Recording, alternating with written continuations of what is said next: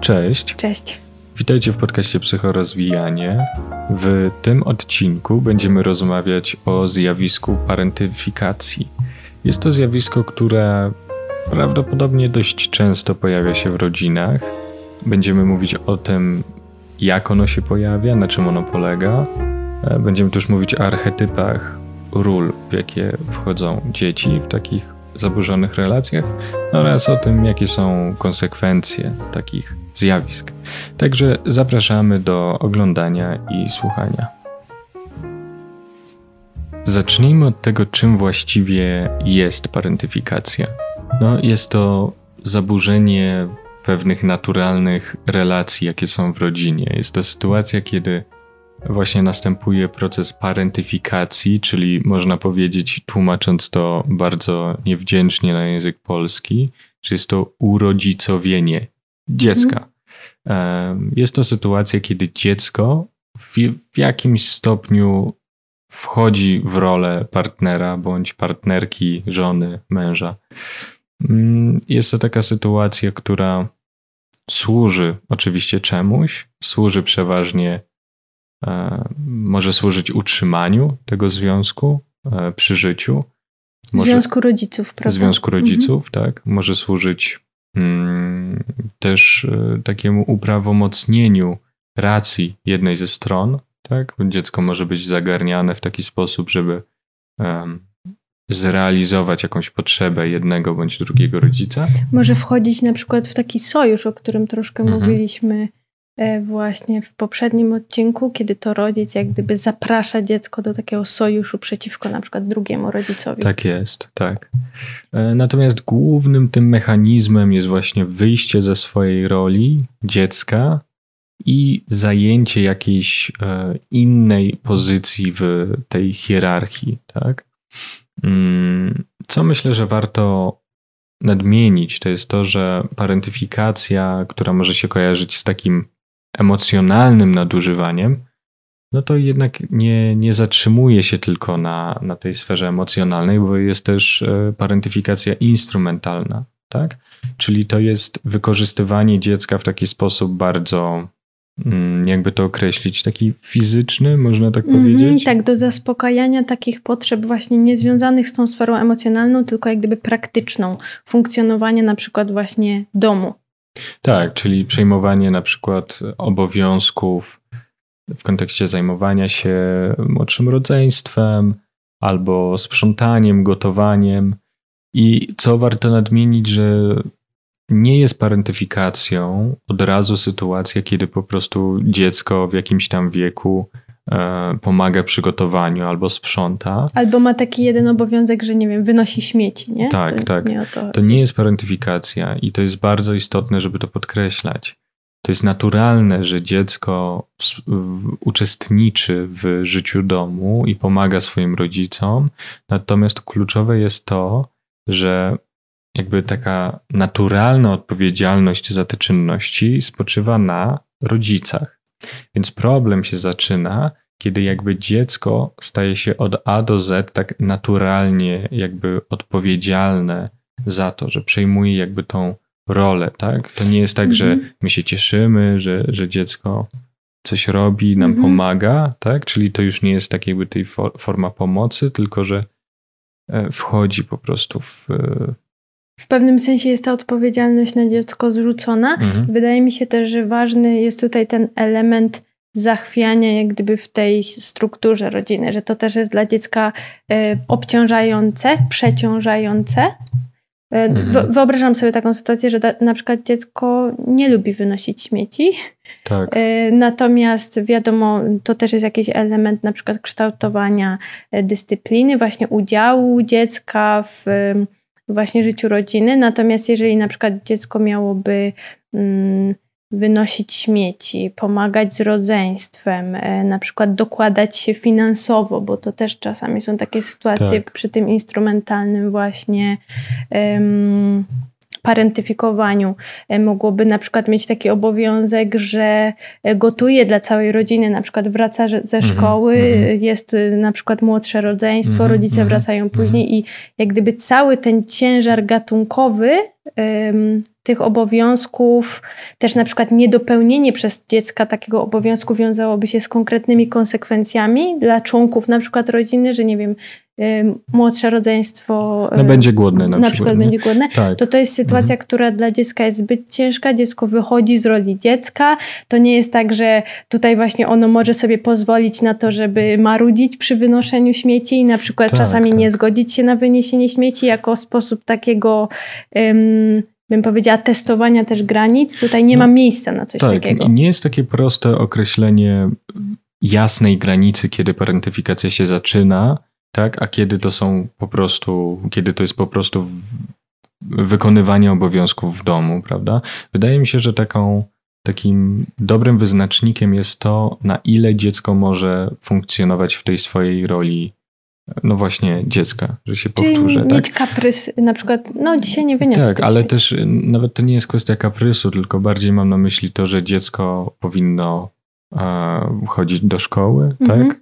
Bawić się, Um, I te obowiązki powinny stanowić jakiś tam raczej nieduży procent życia tego dziecka. Tak, że jakby rozwój um, tego dziecka powinien przebiegać harmonijnie, zgodnie z tym po prostu, jak, e, jak powinien przebiegać, tak? Bo kiedy odbieramy dziecku możliwość do zabawy, do eksploracji, do, e, do właśnie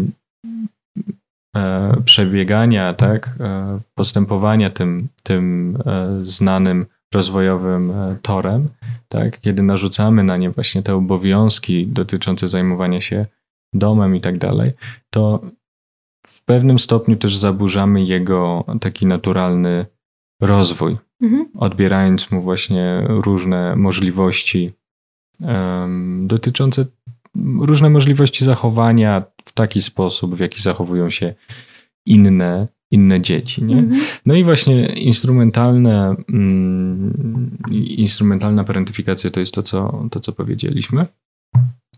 Natomiast ta taka bardziej, wydaje mi się, że spodziewana, tak? W końcu, w końcu mówimy o psychologii. Ta bardziej spodziewana parentyfikacja to parentyfikacja emocjonalna, tak?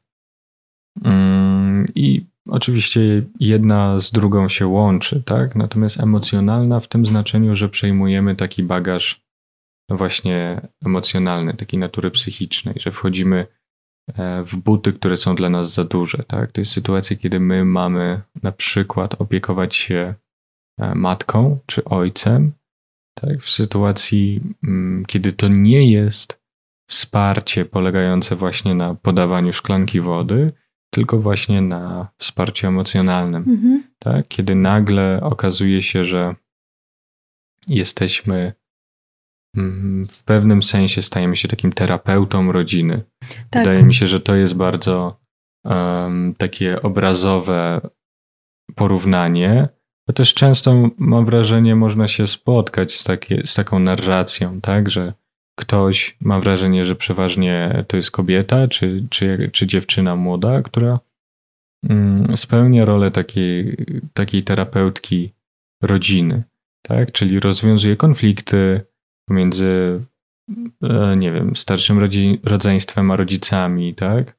Mm, udziela wsparcia rodzicom i tak dalej. Czyli wykracza poza swoje kompetencje dziecka, tak? I staje się właśnie takim, taką terapeutką. Mhm. To y, słowo, które mi się też y, tak jakoś podoba, które według mnie trafnie oddaje też tą, tą rolę właśnie dziecka mhm. parentyfikowanego emocjonalnie, to taki powiernik rodzica. Tak, tak, tak. Czyli tak. właśnie mhm. też taka y, osoba, która to, to, znaczy, mm, taka rola jest tego dziecka parentyfikowanego, że on na przykład też musi dotrzymać jakiejś tajemnicy na przykład, albo właśnie jest powiernikiem jakiegoś ciężaru jednego z rodziców. I to też właśnie, mm, no, wydaje mi się, że to jest y, częsty przypadek y, w rodzinach, które tak naprawdę się rozpadają. Mm -hmm. Myślę, że to, to może być taki duży czynnik ryzyka. Też takim czynnikiem ryzyka są rodziny alkoholowe na przykład, prawda? Tak. Um, teraz chciałbym przeczytać y, cytat, przykład tego, jak może wyglądać taka parentyfikacja emocjonalna, jak wygląda jej mechanizm. E, ten przykład jest y, autorstwa Wojciecha Eichelbergera z książki pod tytułem Zdradzony przez ojca. Bywa tak, że ojciec nie czuje się związany z matką. Wtedy, wyznaczając nam rolę synka mamusi, jednocześnie deleguje nas do tego, abyśmy się matką zajęli, poniekąd go zastąpili. Może zatem stać poczucie winy wobec niej. Jakby mówił wtedy, wiesz, wprawdzie ja się z tobą niespecjalnie interesuję, moja droga, ale daję ci synka, on na pewno będzie cię kochał. No i zostajemy rzuceni mamie na pożarcie. Chcąc nie chcąc, stajemy się dla matki oparciem. To trudna sytuacja, sprzyja powstawaniu w naszym umyśle iluzorycznego obrazu związku z matką. Może nam się wydawać, że jesteśmy dla matki ważniejsi od ojca. Jest tutaj bardzo przedstawione, bardzo fajnie przedstawione to, jak te relacje się zaburzają, tak? Że dziecko takie może mieć poczucie, że e, jest zastępstwem ojca tej mhm. relacji, mhm. prawda?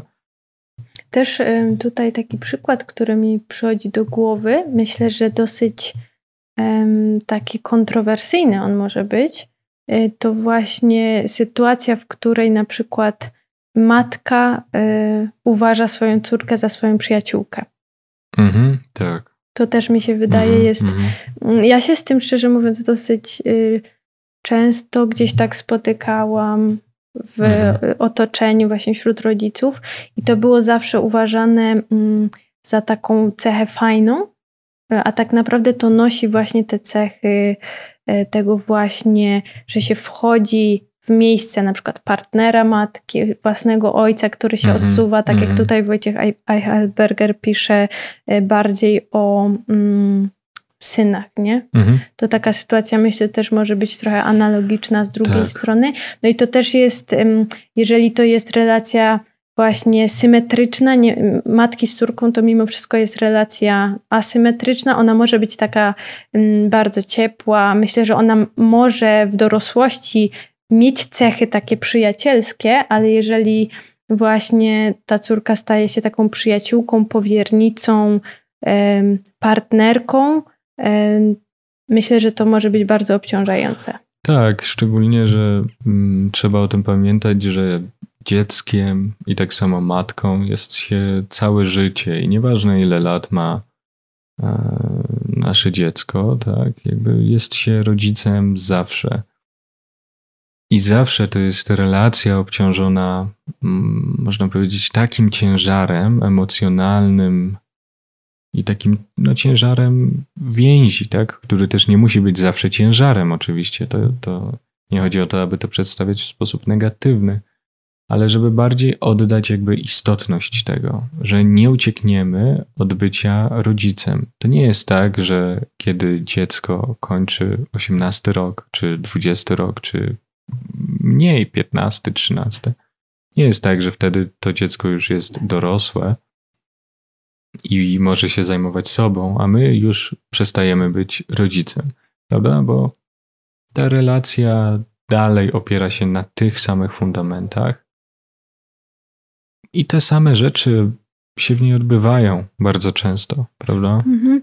Też y, tak sobie myślę o tym tutaj fragmencie, mhm. który przeczytałeś i właśnie ten aspekt tego bycia w związku ze, z własną matką, mm, zajęcia roli e, ojca. Myślę, że to może być niezwykle ambiwalentna rola. Z jednej strony właśnie y, można powiedzieć, y, że to jest ten triumf edypalny, Mhm, w takim mhm. sensie właśnie, że się zajęło e, rolę swojego ojca, a z drugiej strony, no dla, e, tak jak wspominałeś, dla tego procesu rozwoju psychicznego, dojrzewania, e, to jest sytuacja niezwykle trudna i no i jakiegoś rzeczywiście zachwiania w rodzinie, co ma określone też konsekwencje właśnie w dorosłym życiu.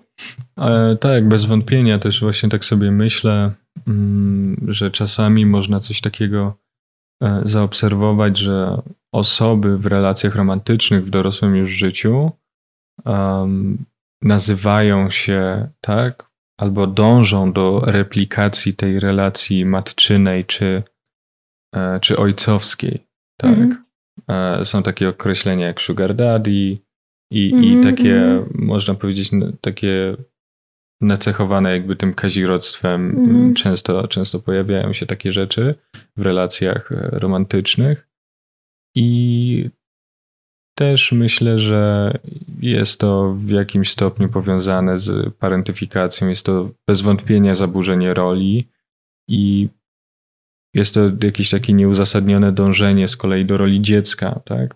Tak jak w parentyfikacji jesteśmy wybijani z roli dziecka, to mm. tutaj dążymy do roli dziecka albo dążymy do roli e, rodzica, tak, gdzie no właśnie, no to znowu jest zaburzenie tych ról, mhm. tak, bo związek to jest to jest takie przedsięwzięcie, które powinno być e, symetryczne. Mhm. Nikt nie powinien być niżej, nikt nie powinien być wyżej.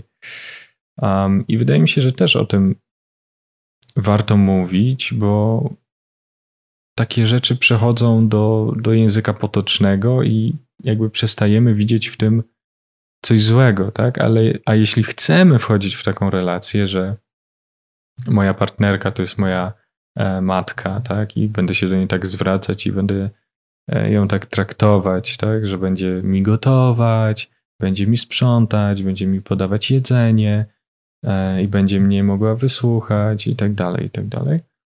Mm, to wszystko jest bardzo kuszące, tak? Natomiast trzeba się zastanowić, czy ja jestem dorosłym człowiekiem, czy jestem dojrzałym człowiekiem i dlaczego ja szukam matki, tak? Mhm. Albo dlaczego ja szukam ojca. I to są rzeczy, które bardzo dobrze jest sobie zadać, bo bardzo często po prostu replikujemy coś, co w naszym życiu już się wydarzyło. Tak? replikujemy potrzebę, która nie została zaspokojona. No, więc tak mi się e, to mhm. skojarzyło. Mhm. Mm, jedno z drugim.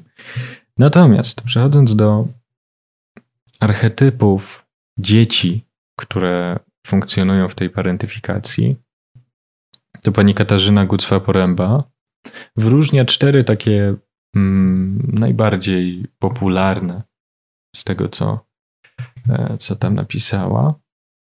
E, pierwszym z nich jest dziecko bohater. Tak? I to jest dziecko, które jest małym dorosłym. Jest takie dorosłe jak na swój wiek, takie odpowiedzialne, takie mądre i tak dalej, i tak dalej. Mhm.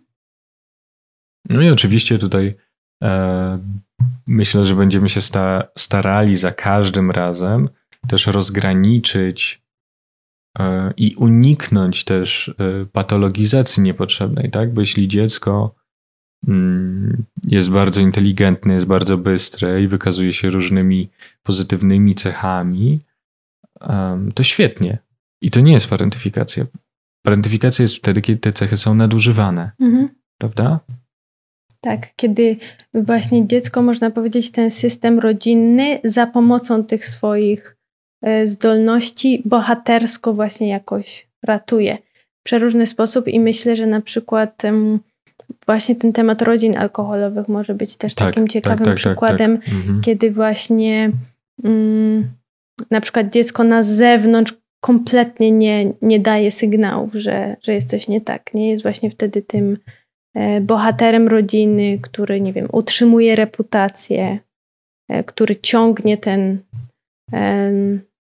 no, ten system rodzinny po prostu w takiej formie, w jakiej on jest. Mhm to może się przejawiać na wiele sposobów, myślę. No i w dorosłym życiu taki mały dorosły pozostaje cały czas takim małym dorosłym, tak? Przejmuje tylko te cechy związane z dorosłością, które wiążą się z braniem odpowiedzialności za kogoś bądź za coś, z kontrolowaniem czegoś bądź kogoś, z, wykonywanej, z wykonywaniem pewnej pracy. Natomiast nigdy to nie są te rzeczy własne, tak? To są mm, tacy mali dorośli, którzy nie mogli nigdy realizować swoich potrzeb, e, nie mogli nigdy jakby wziąć odpowiedzialności za siebie i czynić jakby swoje życie rzeczywistym, tak, kreować swoje życie, tylko zawsze były podpięte pod jakiś dramat, któremu mhm. musiały zapobiegać. Mhm. Więc to też jest pewien taki być może wskaz- pewien kierunek, tak, pewna wskazówka e, dotycząca tej odpowiedzialności. Mhm. Że jeśli bardzo często znajdujemy się w sytuacjach, które są trudne i które niejako wymagają od nas wzięcia odpowiedzialności za tą sytuację, mimo tego, że są inne osoby w tej sytuacji, natomiast my ciągle jesteśmy tym bohaterem, gdzie nie ma zbytnio przestrzeni na nas w tych sytuacjach, no to być może taka może być tego przyczyna. Jako hipoteza, nie? Tak, Do zweryfikowania. Tak, no. Drugim archetypem jest y, kozioł ofiarny. To często jest drugie dziecko, które już nie może być tym bohaterem, tak, bo rola bohatera jest zajęta, więc e, to jest dziecko, które wyraża bunt, wyraża sprzeciw, wyraża no te wszystkie jakby negatywne emocje związane z tą sytuacją, tak? To jest też osoba, która, w której pojawiają się różne dysfunkcje. Mhm. To jest osoba, która może być często tak zwanym pacjentem identyfikowanym, tak? Czyli jeśli rodzina przychodzi na terapię, mm, to to będzie ta osoba, wobec której są zgłaszane e, problemy, tak? Że z nią mhm. jest coś nie tak, ona choruje i ona tak ma dalej. Problemy z ona zachowaniem. ma problemy z zachowaniem, jest niegrzeczna, bla, bla, bla, bla, bla. I y, y, często jest tak, że jakby właśnie ten system rodzinny nie widzi powiązania, jak gdyby kondycji systemu z zachowaniem dziecka, że to jest mhm. jak gdyby, że dziecko tak naprawdę coś odzwierciedla, tylko właśnie jest wręcz takie patrzenie, że to wina dziecka, że u nas coś nie działa. Tak, tak, tak, tak. No właśnie. Um, tak, dokładnie tak jak mówisz. Um, przechodząc do trzeciego archetypu, no to jest to dziecko maskotka. Jest to takie dziecko, które nigdy nie dojrzewa, tak? Jakby dziecko maskotka to jest to dziecko, które pozwala rodzinie uciec od konfrontacji z problemem, tak? To jest dziecko, które cały czas żartuje, to jest dziecko, które mm, odwraca tą uwagę poprzez śmiech i myślę, że myślę, że to jest takie dość powszechne doświadczenie, że każdy gdzieś tam na etapie swojego życia spotkał taką osobę, która cały czas żartowała. Mhm. A to jest I... niezły mechanizm odbijania. Tak, właśnie, właśnie cały czas żartowała w sytuacjach, kiedy miała się z czymś e, skonfrontować, prawda? Że zamiast e, rozmawiać poważnie, po prostu wprost, tak? Gdzie sytuacja tego wymagała i wszystko by na to wskazywało, że teraz należy porozmawiać poważnie, no to myślę, że, że jest to w doświadczeniu większości z nas, że taka osoba po prostu uciekała w ten humor, tak? Mhm. Cały czas ironizowała, tworzyła z tego żarty i próbowała od tego uciec jak najbardziej. Tak. Tutaj też mi przyszło do głowy, że takim e, dzieckiem maskotką może być y, takie dziecko, już może wręcz taki nastolatek, który właśnie się tak regresuje E, mocno, który na przykład e, przejawia jakieś zachowania z wcześniejszych e, faz rozwojowych, które już jak gdyby nie są czymś adaptacyjnym, że może następować jakiś taki zwrot w tył. Mhm. Czwartym i ostatnim archetypem jest dziecko aniołek, tak? czyli takie niewidzialne dziecko. Czyli dziecko tak grzeczne, że aż ledwo, ledwo zauważalne. Mhm. Tak? To jest dziecko, które Um, oczywiście ma rys depresyjny jednocześnie z tego, ale to jest dziecko, które nie hałasuje, nie zwraca na siebie uwagi, nie wchodzi w kontakt, nie wchodzi w relacje, jest wycofane, jest, jest apatyczne um, i robi wszystko, żeby nie zaprzątać ro, e, uwagi swoich mhm. rodziców. Czyli tak? to jest jakby taka, że, że rozumiem, że takie dziecko nie zgłasza na przykład żadnych potrzeb. Że tak. jak gdyby jest taka, mhm.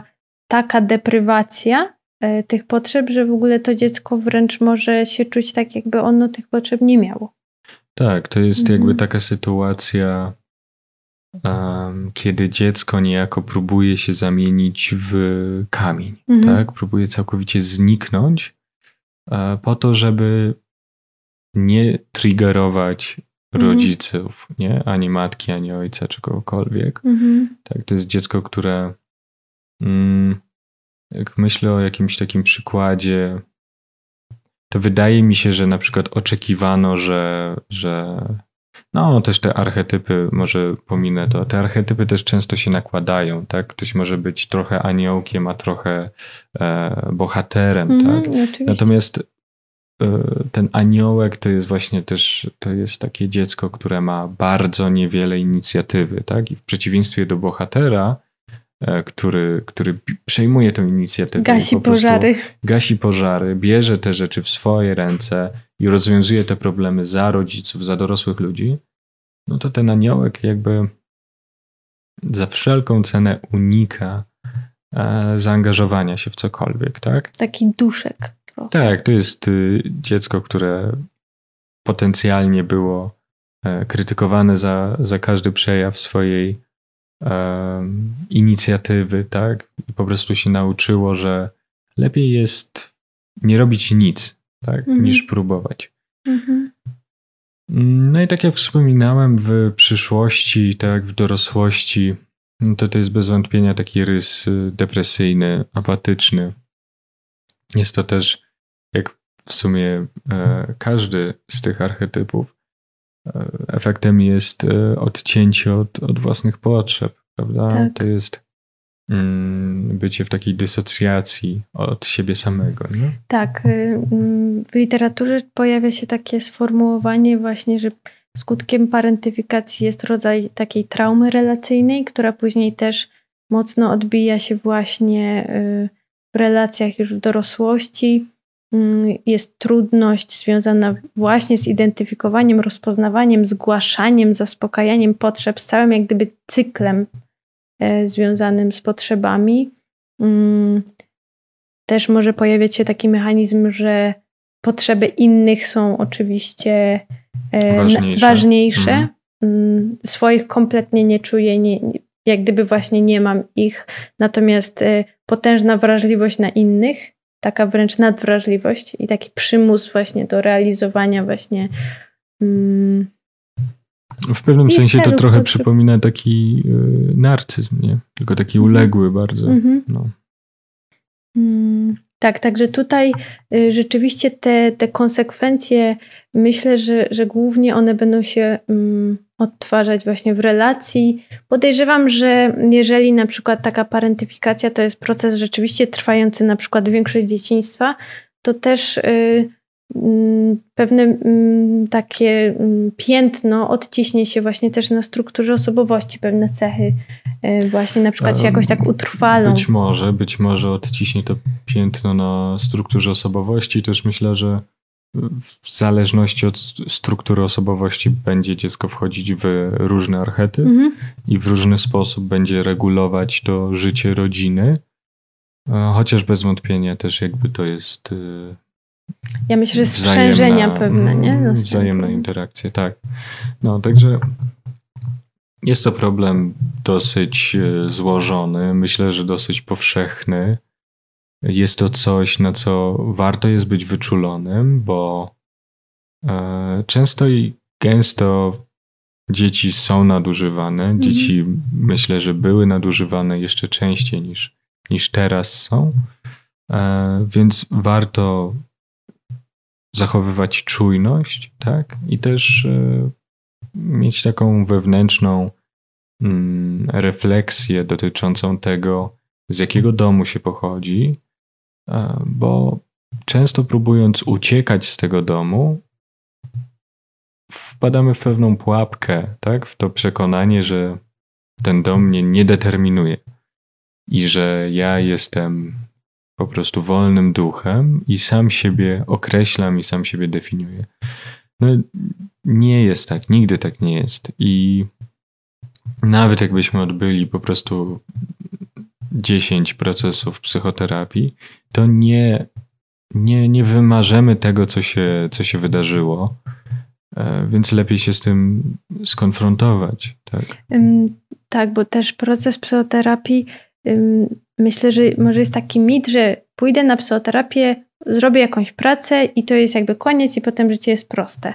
A mhm. jak gdyby rolą psychoterapii, czy takim zadaniem, to jest trochę dostarczenie narzędzi takich relacyjnych właśnie, kompetencji takich e, w odniesieniu do samego siebie. To są różne rzeczy, natomiast to są bardziej takie mm, my się uczymy e, na takim procesie psychoterapii na przykład dostrzegać pewne rzeczy na bieżąco i to nie znaczy, że one nie będą się pojawiać, tylko że na przykład my będziemy mogli na nie zareagować świadomie. Tak, tak, dokładnie. Mhm. Mhm. No, także to wszystko z naszej strony. Jeśli ten odcinek Ci się podobał, no to zachęcamy do zostawienia jakiegoś e, śladu cyfrowego, zostawienia e, kciuka w górę bądź jakiegoś komentarza, jakiejś wiadomości. Zachęcamy do obserwowania tego profilu. Kanał. Kanału, tak. E, mhm. No i co? No i do usłyszenia i zobaczenia w przyszłym tygodniu. Do zobaczenia.